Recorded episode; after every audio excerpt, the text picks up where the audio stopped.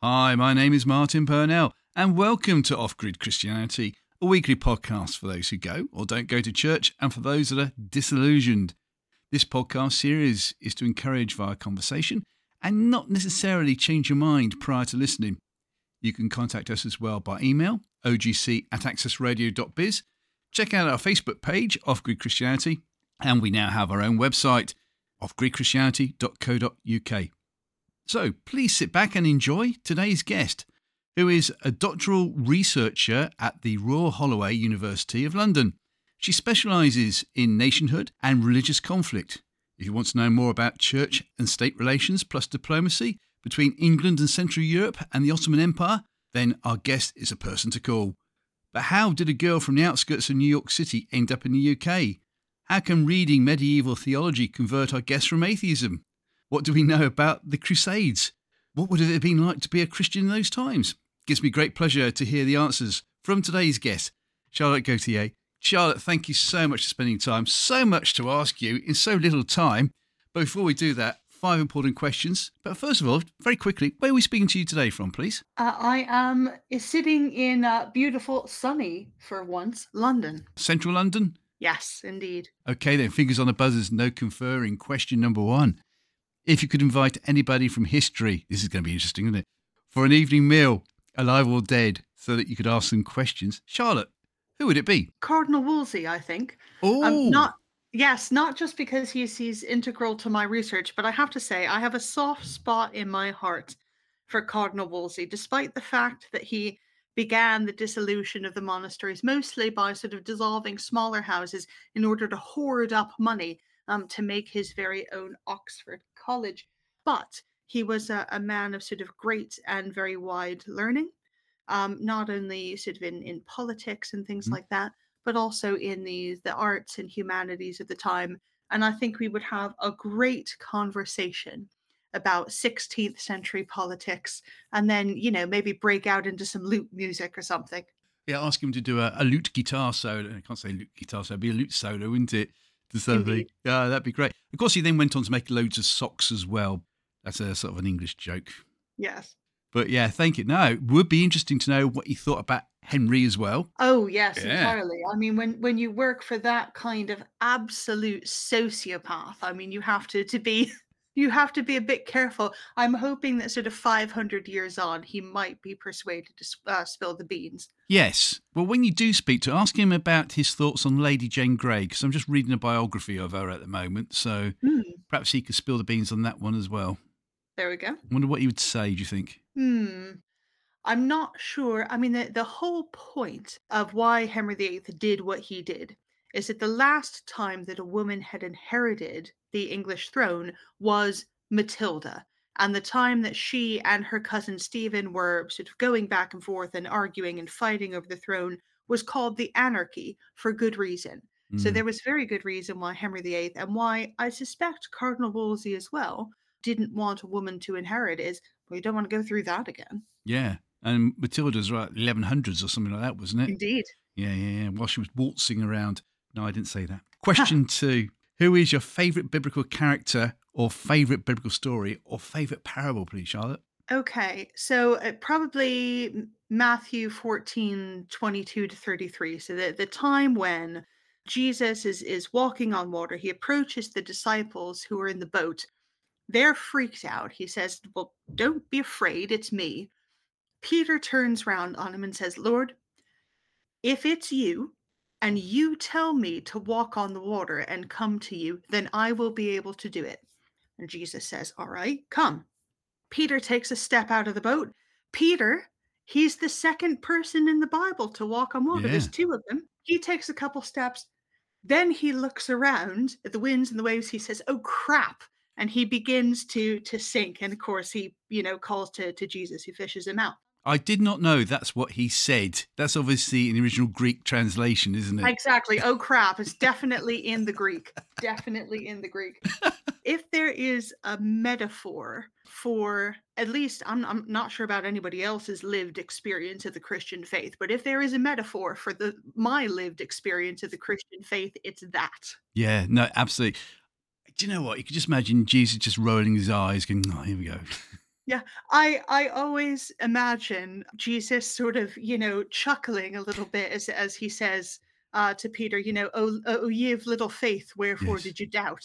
Yeah, no, exactly. And people forget that actually Peter had the guts, whereas the 11 others in the boat didn't. Exactly. Might have been a lot of heckling before beforehand. Go, Peter, go for it, go for it. But we're not doing it. go do it and taking bets. But it doesn't last more than one step. There we go. I bet I bet James and John were sort of, you know, doing odds, you know? and the question is, what would we have done had we been one of those people in the boat? Yeah, quite. Yeah, I couldn't have walked on the water. Don't think I would have been Peter, to be quite honest. He gets bad press for that, but he shouldn't do. No, he shouldn't. Great answer. Thank you. Question three. Uh, yeah, I'll tell you what, I'm going to rephrase it. Question three. If you were Prime Minister for the day in the UK, or because you're from New York, I'll let you be President of the day of the USA. So you've got a choice on that one first. Uh, and then we made your choice up, and you could change any law or impose new law. What would it be, please, Charlotte? Right, the UK's home, so make me Prime Minister. Okay. I would replace the Higher Education Act 2017. Ooh. There has been no piece of legislation that has had a worse impact on the state of higher education in this country than that act. It has essentially it's hold the university sector below the waterline and it needs to go. If I was working for the BBC, I'd say, well, we actually reached out to such and such, and here's their response. But thank you. Yeah, quite. If you become Prime Minister, we'll see if you can get it through the, the legislation. That'd be interesting. It, it's never going to happen, unfortunately. but you're entitled to do it. Question four Outside of family events, what has been your most enjoyable day out, please? I mean, it's it's hard to sort of to pinpoint one. The the good thing about having sort of you know fairly uh, low threshold for enjoying oneself is that one enjoys oneself frequently. Yeah, yeah. So you know, there's there's been any number of days on you know which I've I've done a bit of work in the library in the morning, reading through a medieval manuscript, then gone to evensong and out to dinner with friends, and that's pretty near the ideal. Wow. Well, leaving out the research bit, I could maybe cope with the occasional evening song, but definitely evening out meal. There we go. Definitely do that. Question five What has been your most embarrassing moment to date, please, Charlotte? I had a really difficult time thinking of one of these actually. You know, it's not that I don't get embarrassed. I get Yeah, yeah. embarrassed very frequently, but I have the the happy ability to forget about such things um as as soon as they are past, Yeah, for yeah, which yeah. I thank the Almighty. Yeah, yeah. No, I get that. Thank you. Thank you for those five answers. Now we come to the other bit, the second part, and uh, talk about yourself. And well, let's start first of all. Charlotte, as people can tell, you haven't got an English accent. I think I alluded at the beginning that you're from New York.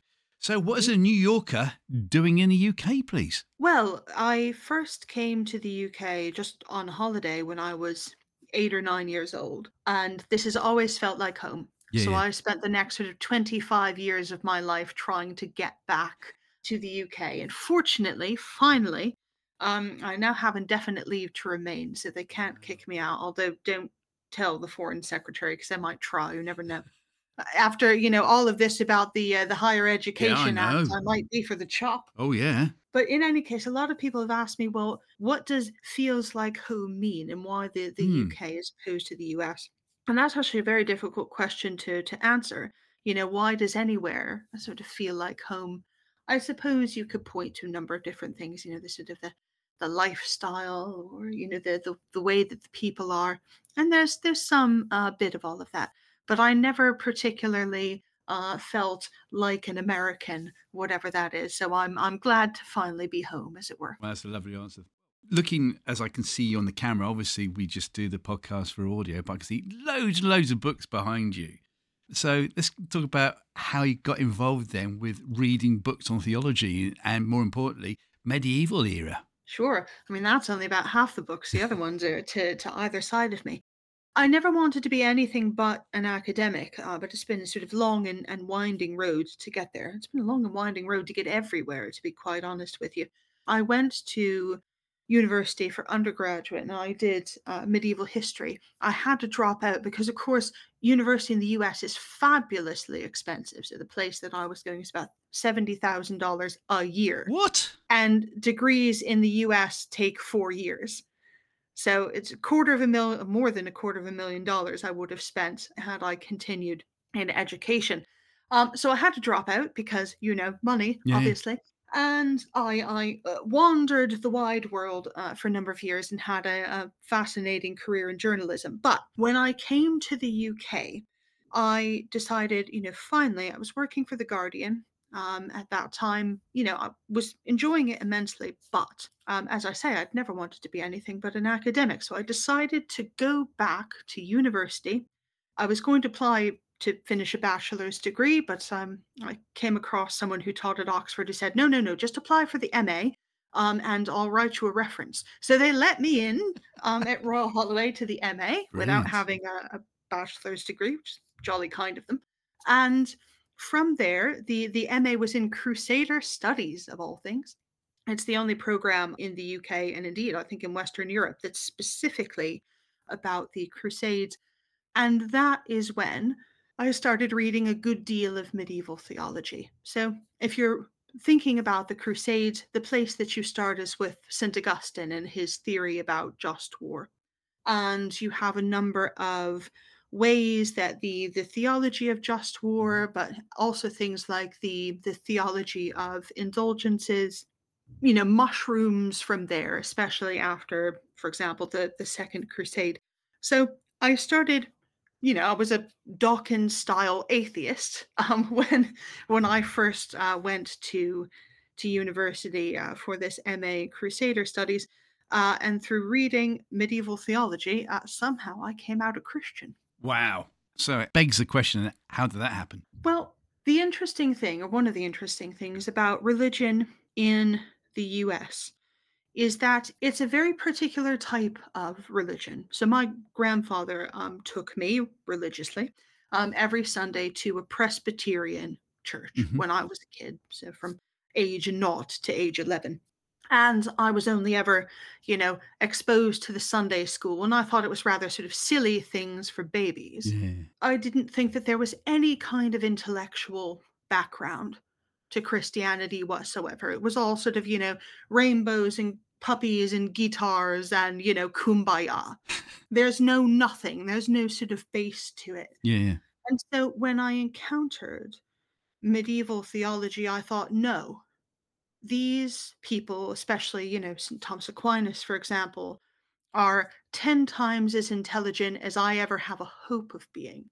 These are world spanning geniuses, Mm. and they're talking very seriously about something that I had never, because I was, as a child, given nothing to think with about Christianity.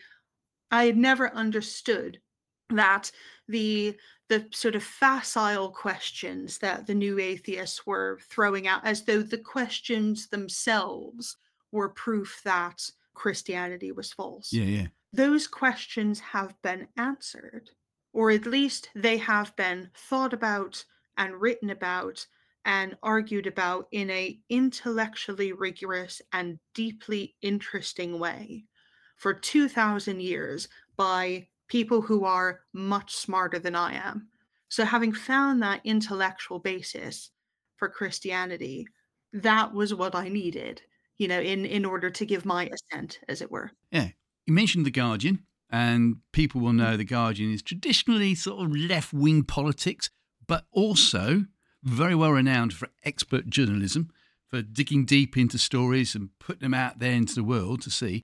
So consequently, if you're a journalist, I can understand that you know you would want to use that kind of ideology to find out the truth about Christianity. So mentioning these names in the past, Thomas Aquinas and people like that, you were getting into. Mm. What did you notice that was relevant to them about the theology now, comparing to the theology that we know today? That's an interesting question. I mean, most of the questions that we have, you know, things like why are we here? What is the Mm, fundamental purpose of our lives? These questions, they're perennial, that they don't go away.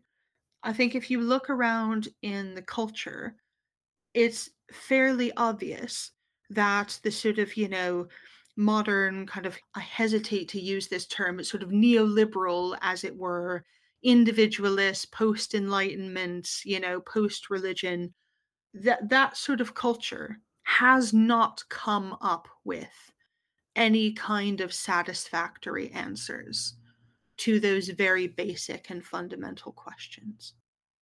If you then consider somebody like Aquinas, he is not interested in piling up knowledge for the sake of knowledge. What century are you talking about? Uh, this is the 13th century, early okay. 13th century. So he's not interested in in piling up knowledge for the sake of knowledge. He says, look, you know, when we consider questions in theology, when we consider, you know, the big questions of life, why are we here? What is the purpose of my life? But also these sort of esoteric questions which have become a byword for silliness, like how many angels can dance on the head of a pin, which is actually a, a very interesting and relevant and worthwhile question to ask, by the way. Okay. I'll remember that. Yes, but whenever we ask those questions, what we're trying to do is not pile up knowledge for knowledge's sake, but we are trying to obtain knowledge to increase our love of God. And the more we know about the natural world, about the, the people, the places, the things around us, we see the facets of God in all of that. And so there is a reason for you know living through these experiences that we have even if they're you know negative. There's a reason for investigating the natural world for doing science. And this is all not in the service of a kind of eh, toxic atomistic individualism. It's in the service of fundamentally of community of love of understanding god. Yeah yeah. And that i thought that was a sort of really powerful draw that united or that that sort of I suppose that that threw into focus why I was, for example, so why I am so interested in in history, in people, in understanding, you know, how people think and and why they do what they do. And that's not just so that I can know for myself and and hoard up the knowledge, but because you get sort of closer to a knowledge, understanding, you know, love of God. Yeah, yeah, yeah. All roads lead back to God. When I became a Christian, reluctantly, as I keep saying on these programs, one of the first books I read was by a learned lawyer called Josh McDowell from America. Hmm. And he was lawyering with intent uh, at university. And he would ask all his lawyer type questions to his Christian friends because he was an out atheist mm-hmm. and consequently wrote a book called uh, The Evidence Demands a Verdict. And through that, he then became a Christian. Mm-hmm. So, with your hat on, from your history point of view and everything else, going back in time to read what Thomas Aquinas and others have said, how many times did you actually doubt it, saying, yeah, but this bloke maybe never existed? Or how do we know that what he said is actually truthful, what he said? So, what did you do? Yes, I mean there's there's this sort of perennial d- debate about the historical Jesus, and there's there's quite a lot of people who say, well, you know, we we don't have concrete proof, but you don't have concrete proof for just about any historical event. I mean, we don't have concrete proof that the Battle of Waterloo happened. You know, we have, for example, 21 different sort of eyewitness accounts, or, you know, either eyewitness or contemporary accounts of the Battle of Waterloo. If you put them all together, they cannot all have happened precisely as the writers say they did. But yet, we have many different accounts of the battle. We can go to the place where the battle is su- supposed to have mm-hmm. happened and we can sort of dig up stuff and see okay, well, there seem to be a lot of sort of French things from 1815 here. And on the balance of probabilities, the Battle of Waterloo happened. And yes. the exact same is true with Jesus. We have a number of different accounts on the balance of probabilities, Jesus happened.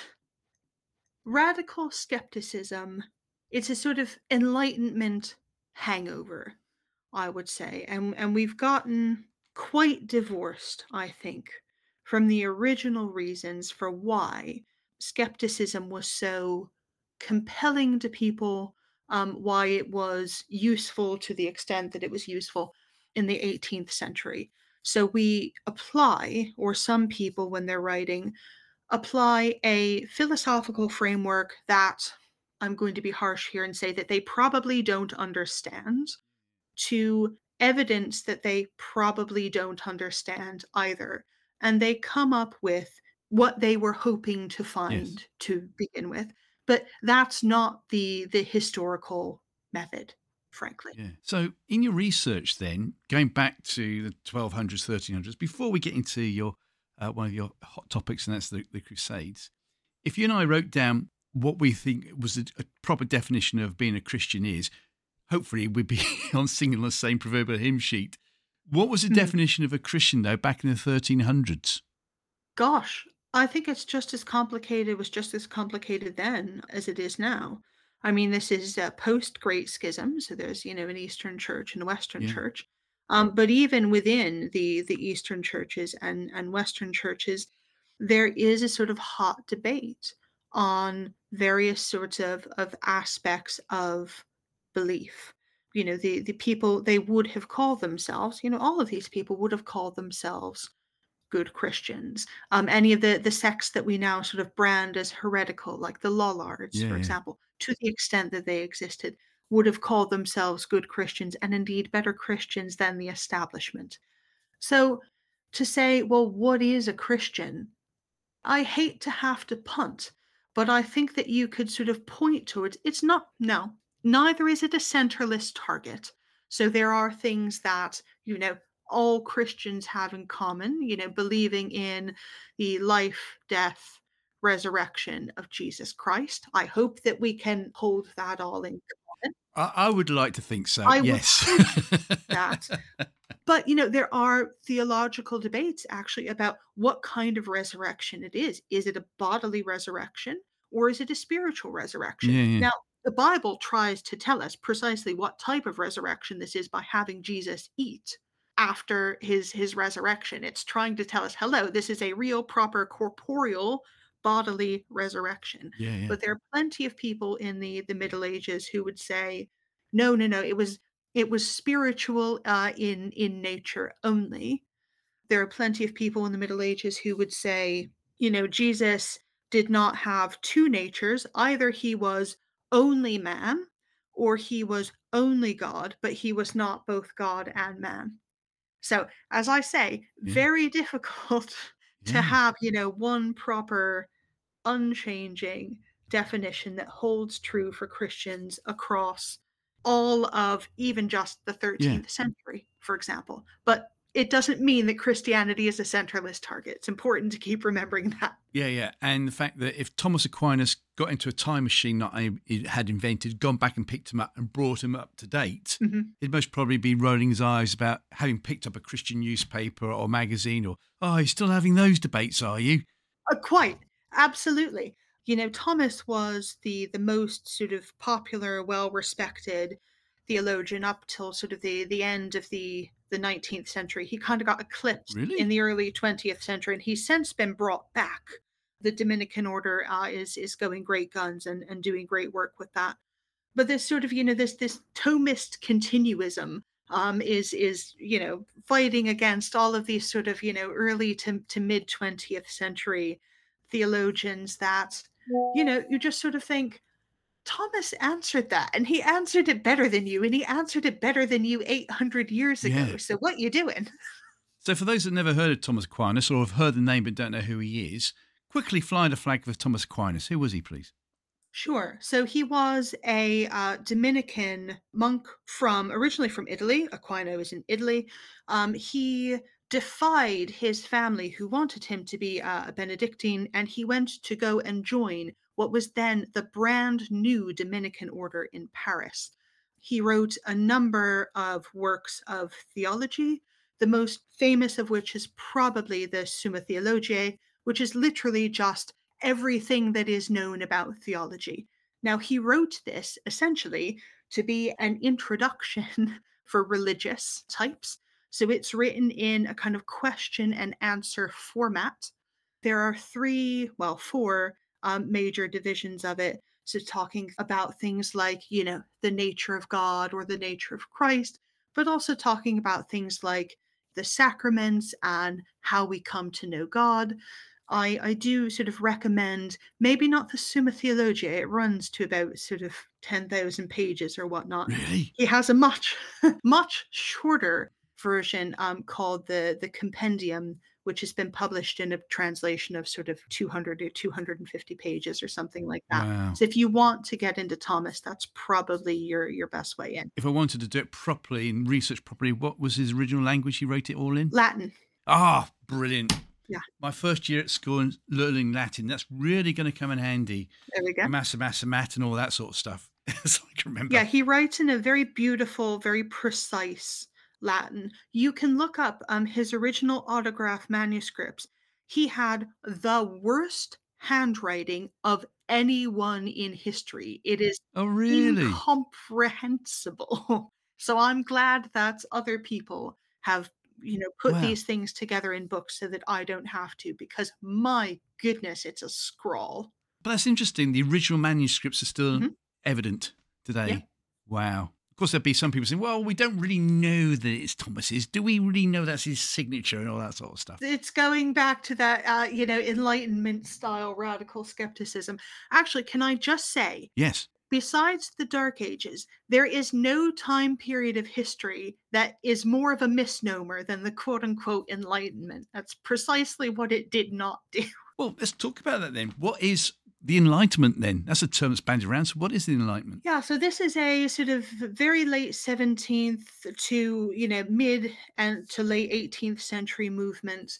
You know, it, it starts originally in France. So you have sort of people like Diderot, Pascal, people who you've sort of probably heard of, but definitely never read. Yeah, yeah. And they have a number of preoccupations. Um, the first is sort of by replacing the Christian faith with, with something that they call reason.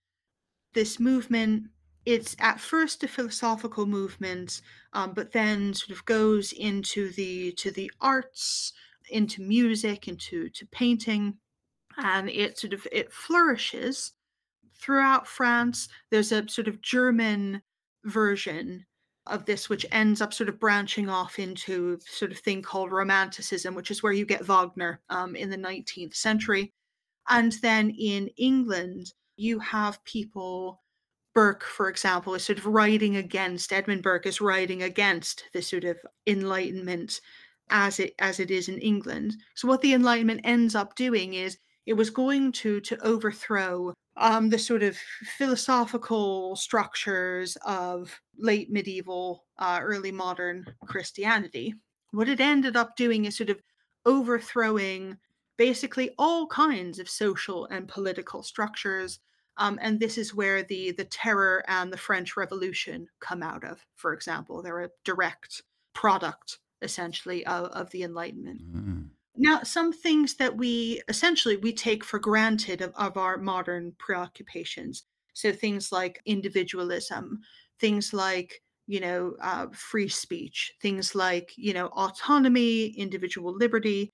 Now, all of these things they are sort of goods in themselves, but when taken to an extreme and when sort of you know deracinated from any kind of ethical system Yeah. have some sort of you know issues that that we are now seeing so if you want to read a nice kind of modern um, encapsulation of some of the the issues with this roger scruton is a is a good philosopher to look up for example Philosophy is a whole new ball game. absolutely yes we do we do not need to necessarily to go down that rabbit hole Well, if you and I then get into this time machine that I've just majorly bought online, so it's bound to work, and we go back, which particular time frame would you like to go back to to see exactly what was going on spiritually, Christian wise? Oh, well, this is really interesting. I mean, I might go back to, say, well, Augsburg or something in 1517. So I'd like to be there, you know, in Germany at the beginning of what we now call the Reformation. Yeah, The interesting thing about sort of people like Martin Luther, for example, they they didn't initially intend to do what they ended up doing. They didn't sort of project the consequences of what they were doing forward in time. So, Martin Luther, for example, what he wants is a small r reform of the medieval Catholic Church. He doesn't want a big R reformation. Like, he doesn't expect that he is going to set up a brand new Christian denomination. The issue comes in the response of the late medieval, um, early modern Catholic Church to small r reformers yeah. Like Luther. They drastically overreact. They try to sort of clamp down on the thing. And, you know, what ends up doing when you sort of overheat a pressure cooker, it ends up exploding, um, which is essentially what happens in Germany, sort of soon spreads to England. So I would love to be there at the beginning of that ferment, and I would love to be a sort of a spectator at the debate between Martin Luther and Cardinal Cajetan, who was sent out by the Pope to to debate Luther. That would be fascinating. Well, the fact is the word debate, because it seems that so often we lose it now in certain Mm-hmm. churches, maybe, whereby you can't discuss things. The only reason I'm still a Christian now is that the previous churches back in England, you know, they, I wouldn't say took pity on me, but they go, here, here it goes again. What's Martin saying this time? But they gave me time because they could see that I wanted to discuss, I wanted to learn. That's how I've learned. So it's nice to hear that the church sent out someone to do the D word debate. Yeah. Obviously went horribly wrong. But if we were in our time machine, how do you think you would have been treated with your Christian concept that's obviously the same as mine, what we understand Christianity to be? How would you have been treated then, do you think? Oh, I mean, my sort of, I guess, uh, my Christianity is essentially Henrician. It's a Christianity of Henry VIII, which is essentially medieval Catholicism with a sort of light gloss of Calvinism over the, the top of it. so, you know, you make it sound like a Knickerbocker glory. I mean, it's it's delicious and beautiful and very flamboyant. I think that I would have made a fantastic mitered abbess. You know, I would have been sort of brilliant um, as a as a medieval, uh, you know, learned abbess.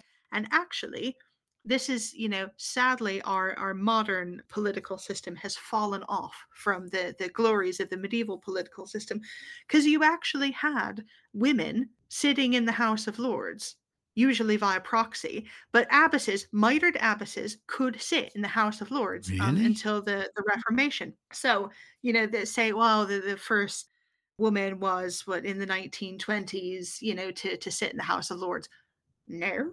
You know, you you have to go back to the the Middle Ages and you have mitred abbesses aplenty. wow. Although they usually sent a, a male proctor, but they could and did vote in the Lords, and I would have been, you know, right there. Fantastic. So you would have been accepted with your faith. People would be wanting to debate with you, but you wouldn't be alone on it. No, definitely not. Well, assuming that you can speak German then, and assuming that you can meet Martin Luther all those Hmm. times, this is a good link because in recent times we found out that Martin Luther wasn't, uh, let's say, very nice to certain races of people. No, he was not. No. So that then links into the Crusades because, you know, Mm. we often hear now that you know, this was primarily against Islam moving all the way through into Europe. So what's your very brief Janet and John version of it, please?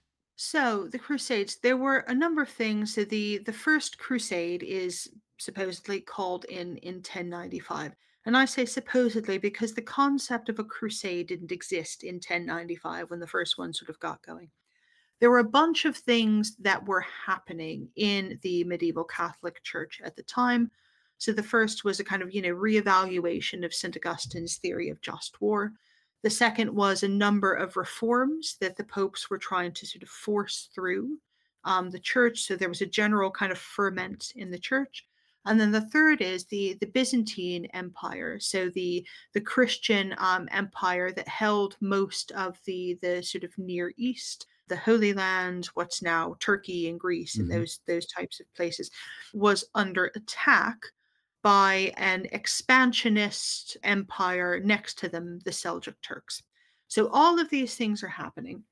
The Byzantine emperor sends a message to the Pope at the time saying, Look, can you send help, please? Now, there is a debate about the sort of nature and extent of the type of help that the, the emperor, the Byzantine emperor, was asking for. But the Pope at the time, Urban II, chose to turn this into a big moment, as it were. He goes to Clermont in France, where there's a council, and he preaches a sermon. Now, there are five different accounts of what he actually said. We don't have a transcript of what particularly he wrote, but what the accounts all agree on is that Urban says this to the, the assembled sort of prelates and knights. First, your Christian brothers and sisters in the East are under attack by people who are, you know, persecuting them, you know, killing pregnant women, women, putting babies on spikes, you know, generally causing sort of havoc and mayhem. That's one thing. The second thing is you, especially you French barons, have been fighting each other in these local wars for years. Why don't you do something useful for once and go out and save your brothers and sisters who are in the East? And the third thing that he says, and this is sort of an innovation because Christianity does not, um, unlike some other religions, multiple other religions, have a concept of holy war as such. But Urban says, look, because this is a um, a defensive war, you're going out to to the aid of your brothers and sisters. If you fall in this war, it will be considered to be in itself meritorious. This is a brand new thing that that Urban is is saying that war as such is meritorious for this purpose instead of being merely allowable, which is what St. Augustine would say. And that doesn't sound like a big difference in principle, but actually it is. It's a huge difference both in principle and in practice. Yeah. Well, what does he mean by meritorious then? I've got a rough idea, but what's he actually majoring on? So essentially, if you die in battle or if you die on the way to the crusade, this is a one way ticket to heaven because in itself, it is a, a useful sort of work. So we're talking about works. So this is a meritorious works. Right. Now we can the sort of works versus it like I don't want to get too deep into that. We just left Martin Luther. so the first crusade happens. First there's God help us the people's crusade. So this is while the the knights the noblemen are taking time to put together a proper campaign and they're getting arms and they're getting food and they're going to do this right. There is a rabble of peasants that is sort of stirred up by a friar called Peter Bartholomew. And somewhere between now, the medieval sources say something like 100,000, probably a more real estimate, somewhere between 50 and 75,000 peasants walk across Europe. Wow. They walk from France to Istanbul to go on this crusade. And speaking of the people to whom Martin Luther was definitely not friendly, on their way through Germany, they massacre and slaughter uh, a number of Jews on the way. They're called the Rhineland massacres. So the People's Crusade turns up at Constantinople. The emperor thought, okay, whatever help I asked for, this is not the help that I asked for. So the, the People's Crusade says, well, you know, ferry us across the Bosporus and we'll go against the Turks. The emperor says, But you don't have any arms and you don't know how to fight, and the Turks are rather dangerous. Um, so I would recommend that you wait for the knights that are coming from Europe and they will protect you. And the peasant said, No, we have the whole armor of God. We're going to go against the Turks. And they go against the Turks and they get slaughtered, all except Peter Bartholomew, who had absented himself to go, quote unquote, gather supplies in Constantinople when he saw sort of how this was going. More reasonably, there are a number of knights, again, somewhere between sort of 30 and 50,000 proper trained actual soldiers from Western Europe rock up to Constantinople. Now, they make or do not make a number of agreements with the Byzantine emperor saying, you know, we're here to help you out. We'll return the land to you. We promise we will. They go and they fight the Turks. And after a number of things, which I will not, you know, elaborate, yeah, yeah. you can go look this up.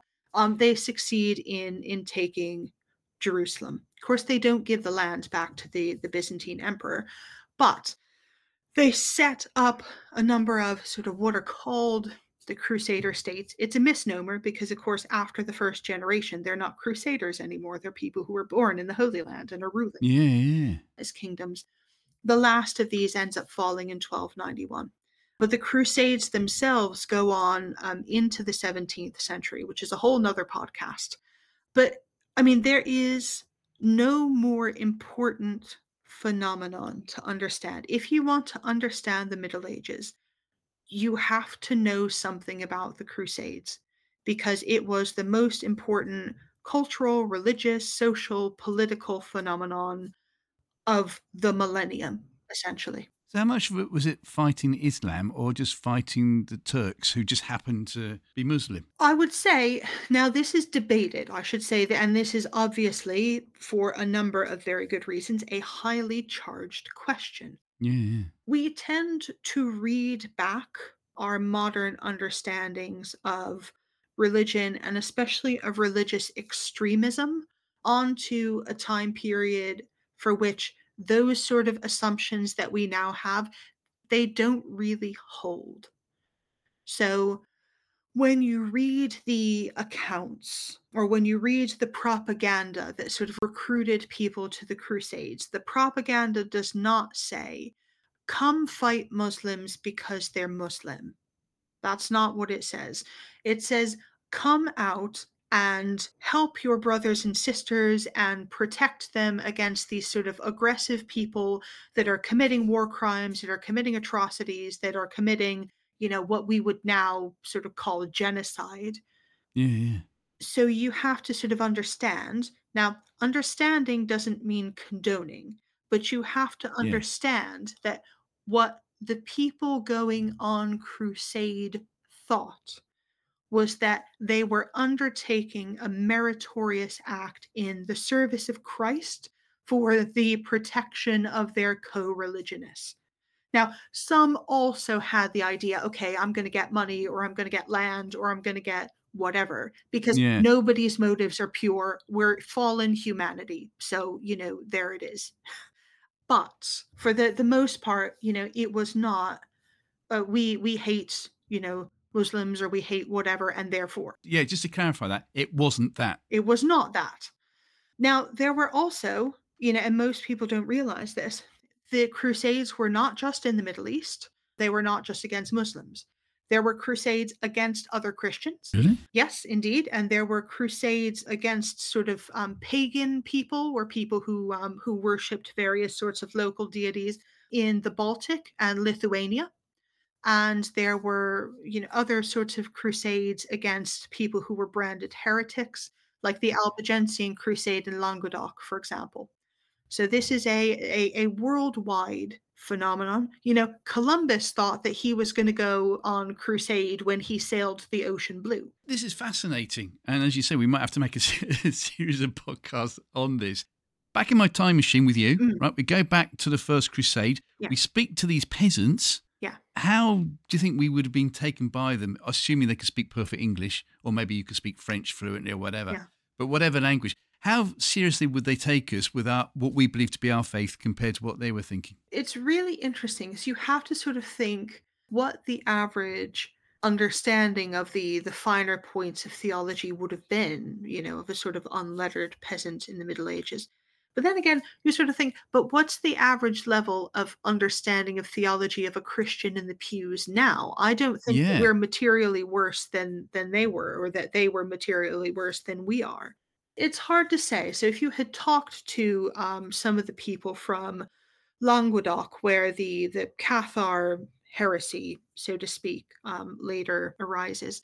They were not necessarily very good Christians, but they were very good Platonists um, in sort of thinking, you know, well, this world is evil, and you know, there's a, a fight between the the good God and the bad God, um, and the bad God made the earth, and so you know, we're sort of souls trapped in these bodies, etc they called themselves Christians, but of course, the medieval church didn't think they were, and I don't think that we would necessarily think that they were now either.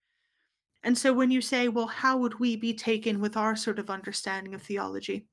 It depends when and where the time machine stopped. If it had stopped in sort of 1095 Languedoc, we might be okay. We'd be another sort of, you know, bit of flotsam in the, the religious ferment that was going on hmm if you'd landed in sort of other places, we might not fare so well. Really? Yeah. So if we took Billy Graham with us, then probably one of the most famous evangelists from the 20th century, he might not get away with it. It probably not. I should. I shouldn't think. Interesting. One final question on the on the Crusades because it is a, a fascinating subject in so many ways. One little piece of maybe not so useless information that I gleaned reading up on it years and years ago. and it concerns St. Francis of Assisi, Mhm. or as Francis of Assisi was known in those days, I would have said. Am I right in saying, and if so, what proof is there that he actually wanted to bring peace and he went to speak to a sultan, I think, He did. from Egypt or something like that? How true is that? Uh, it is absolutely true. And this was, I think, don't quote me, I think it was 1221. The Sultan that he goes to, to speak with is a guy called Al Adil. Right. So Jerusalem was in Latin Christian control, but it had been lost in 1187. So by the time St. Francis comes around, Jerusalem had been out of Christian control for sort of about 30 years. There were a number of crusades that went on to try to get it back. Um, the crusade that was sort of then going on um, was between the Holy Roman Emperor um, Frederick II and the Mamluk uh, Sultanate, which was ruling Egypt. So St. Francis, knowing that this crusade was going on, goes to Al Adil and says, Look, you are a great ruler. You are a wise and learned person. And we can stop this today. We can stop the war today if you'll convert to Christianity. And Al Adil says, You want me? You know, I think he's probably, you know, quite amused by this this friar sort of turning up and saying, Mm. look, we we want peace. Why don't you convert to Christianity? Al Adil is saying, we're winning, so why would I do that? Yeah, yeah. But it is one of the, you know, there are several contemporary sources that that attest to this. So it definitely happened. But I would have been very interested to sit down with St. Francis and sort of think, okay, what is going through your mind that you think that the Sultan is going to convert to Christianity? It's you know, it's very meritorious trying Yeah. to to go out and make peace. But the the peace is not on terms that Al Adil would take. And you sort of think, I mean, there's a certain amount of sort of chauvinism to to go out, you know, even with the with the great and very gentle and beautiful St. Francis, but there is a certain amount of chauvinism to go out to the the Muslim Sultan and say, well, just convert to Christianity. Like that's your problem. But the fact he went to speak and try and talk peace in the first place is better than just sitting on your backside and not talking about peace. Absolutely. So, you know, th- thank God for him, and thank God there were, you know, sort of people that that would make peace. And indeed, the the crusade that was then sort of in preparation, the crusade of Frederick II, he actually did. Um, off the back of that crusade, they didn't fight, but Frederick brought Jerusalem back into Latin Christian control, not by fighting, but by diplomacy, actually Oh, really? and actually was very widely criticized even though he got Jerusalem back he was very widely criticized for making terms with the sultan even though those terms are what got Jerusalem back for the Christians it didn't last very long though they lost it again yeah, but what can we learn from this, especially what's going on today? Yeah. I mean, I think that it's really important to understand, well, not only sort of the, the power of diplomacy, which I, I hope that more people would understand and more people certainly should understand, but also the importance of understanding where your opponent, your enemy, your person on the other side is coming from what they want, what they think, what they believe, what is motivating them to do what they're doing. Now, again, to understand is not necessarily to condone, but if you don't understand, you're not going to be able to to discuss, to come to terms, to get to any kind of mutually beneficial solution, whatever.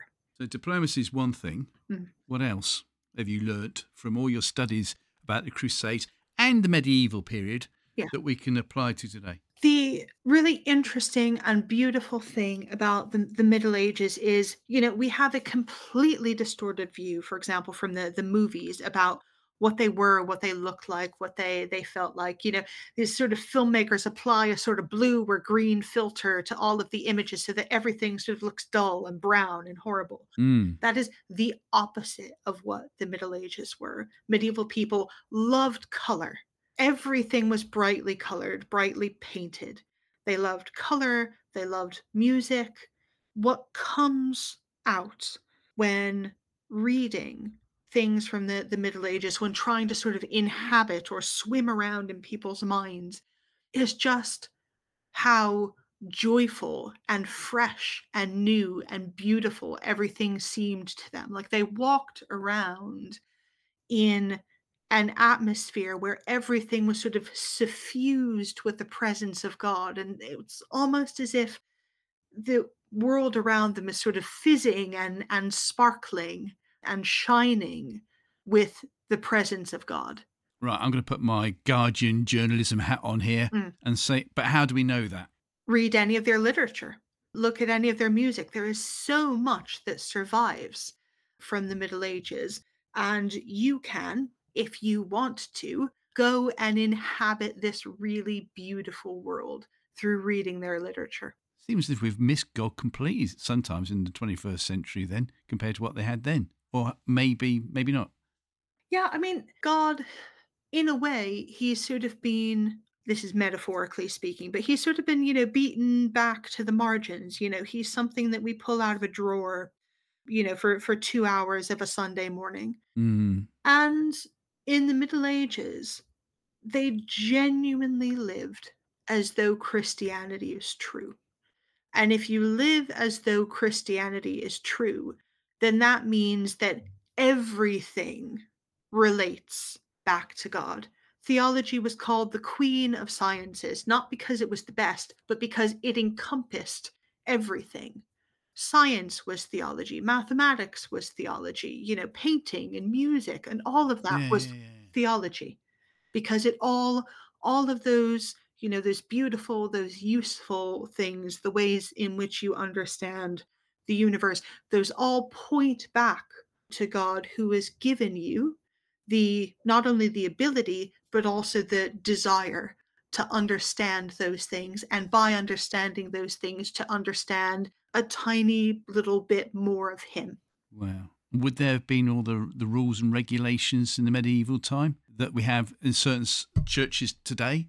It depends. Now there are, you know, you'll have um, bishops going around sort of doing visitations, and you know they they write down all the thing, the naughty things that the monks do, for example.